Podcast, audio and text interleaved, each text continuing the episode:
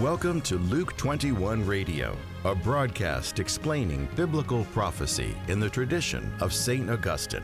And now, from Greenville, South Carolina, here's your host, Steve Wood. Hello, this is Steve Wood, and welcome to Luke 21 Radio. We are in episode 94, and again, we're looking at Revelation chapter 11. And today, we're going to try to figure out who are these two witnesses? And as I mentioned last episode, on the surface, Revelation chapter 11 looks kind of easy, but it's actually rather difficult. But let's get right to the text Revelation 11, starting with verse 3. And I will grant my two witnesses power to prophesy for 1,260 days, clothed in sackcloth. These are the two olive trees and the two lampstands which stand before the Lord of the earth. And if anyone would harm them, fire pours from their mouth and consumes their foes. If anyone would harm them, he is doomed to be killed. They have power to shut the sky, that no rain may fall during the days of their prophesying. And they have power over the waters to turn them into blood and to smite the earth. These are very reminiscent of some of the plagues which went on during the time of Moses. And the question is who are these two witnesses, these special witnesses? And there are two general options. Option A, these are two individuals. Option B, which you may not have heard much of before, but actually a lot of good commentators on the book of Revelation actually believe this.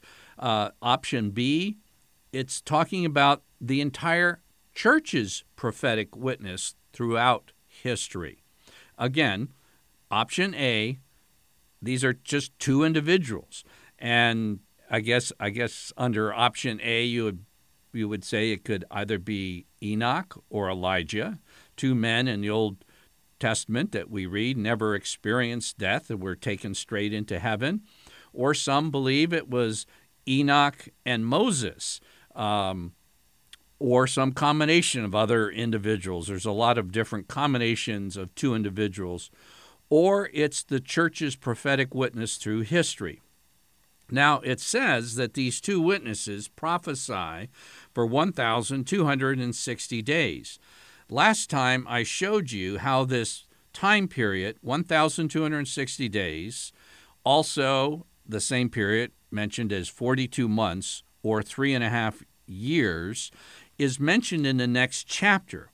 And the next chapter, it's speaking about the woman, Mary, having a male child who's to rule all the nations. That's Jesus. Her child was caught up to God and his throne. That was Daniel 7, the ascension of Jesus into heaven to a place prepared by God. And then she, the church, is nourished for 1,260 days. It seems from Revelation chapter 12, the two verses I just read to you, that this 1,260 days could apply to the entire time of the church, because the entire time of the church, between the time of Jesus' ascension into heaven and his second coming, are the last days. And on the other hand, there are places in the book of Revelation where this 42 month period seems to be a very intensive period. This last half of the Great Tribulation, which has very intensive persecution by the Antichrist and the false prophet and all that type of thing going on. So, which is it? Two individuals or the church's prophetic witness through history? My very definitive answer is I do not know, but here's my best guess. I lean towards A because it's just been believed by so many for so many centuries of the church. But in doing so, I don't want to lose sight of that ongoing prophetic witness of the church throughout the ages. I think that is exceedingly important. And uh, I'm just going to tell it like it is. I believe we have lost sight of that. If there are these two individuals that will be prophesying in the last three and a half years of human history, they will represent a long string prophetic witnesses in the Church of Jesus Christ for all of the centuries preceding them. I don't think you can divorce these two. You know, in the early church, there was ample room made for prophets, for the active role of prophets in the church. There's a document that we have called the Didache, and unfortunately, the title throws a lot of people, but didaskalos in Greek simply means teaching or teacher. This is the teaching. This was the teaching, the practical teaching of the apostles. And the ink of the New Testament was barely dry when the Didache was written. This is one of the earliest documents we have, perhaps the earliest from the early church. And they were following the apostolic command by making room for prophets in the church. And there was a lot of practical advice on how do you tell a true prophet from a phony. And the idea wasn't to get rid of prophets, but to but to be able to discern the real from the fake. And by doing this, they were following apostolic commands. Because St. Paul said in 1 Thessalonians chapter 5 and verse 19, do not quench the spirit. Do not despise prophesying or forbid prophesying, but test everything, hold fast what is good, abstain from every form of evil. In other words, don't put out the Spirit's fire because of some wackos or some fakes or, or some money grabbers, but discern but don't turn it off. And if I just need to say this, I believe there isn't much room in today's Catholic Church for prophets. Uh, the voice has, many have attempted to turn that voice down. Now, I realize that many of those making the pronouncements and writing these for the USCCB uh, think they're making prophetic announcements by publishing these statements. But, you know, as a convert, they seem to me strikingly similar to the editorials in the New York Times and the pronouncements of liberal professors at secular universities are hardly prophetic. If you want a modern prophet, or I should say prophetess, look at Mother Angelica. The cardinal who spent $660 million to avoid being convicted of covering up clergy sex abuse, tried to silence her and EWTN. He went to extraordinary measures to the USCCB, to her bishop, to the Vatican, put all types of pressure trying to silence Mother Angelica, who was speaking truth that the church needed to hear. A lot of people are so heartbroken over the situation that the church is in. And one of the reasons the church is in the situation it's in is that we've turned down the volume of prophets. We haven't made room for the prophets, the correcting voice when we need to hear it. Instead, we need we try to silence the prophets or the prophetesses instead of those who are covering up clerical sex abuse. Here's another one. There was a document published by the USCCB entitled Always Our Children. And anybody who has read that, it was obviously the work of homosexual friendly individuals. And it's basically telling Catholic parents that it's okay when your kids come out and say they're homosexual. And of course, they're not going to be recommending Dr. Nicolosi and reparative therapy. But the Catholic Medical Association, and these are good, solid, faithful Catholic men, Catholic Medical Association came out with a critique of Always Our Children. And do you know a Catholic radio network would not approve of my informing parents about this defective document? You see, the volume was turned down. Now, to my shame, I followed their instructions. I should have just had the Catholic Medical Association on. It was it was my error. But many of us didn't speak up when speaking out might have prevented the worldwide homosexual crisis in the church that we're facing right now. And so here you have a role of prophets in the early church, and it this isn't like there was, uh, you know, an expiration date for the need for prophetic witness.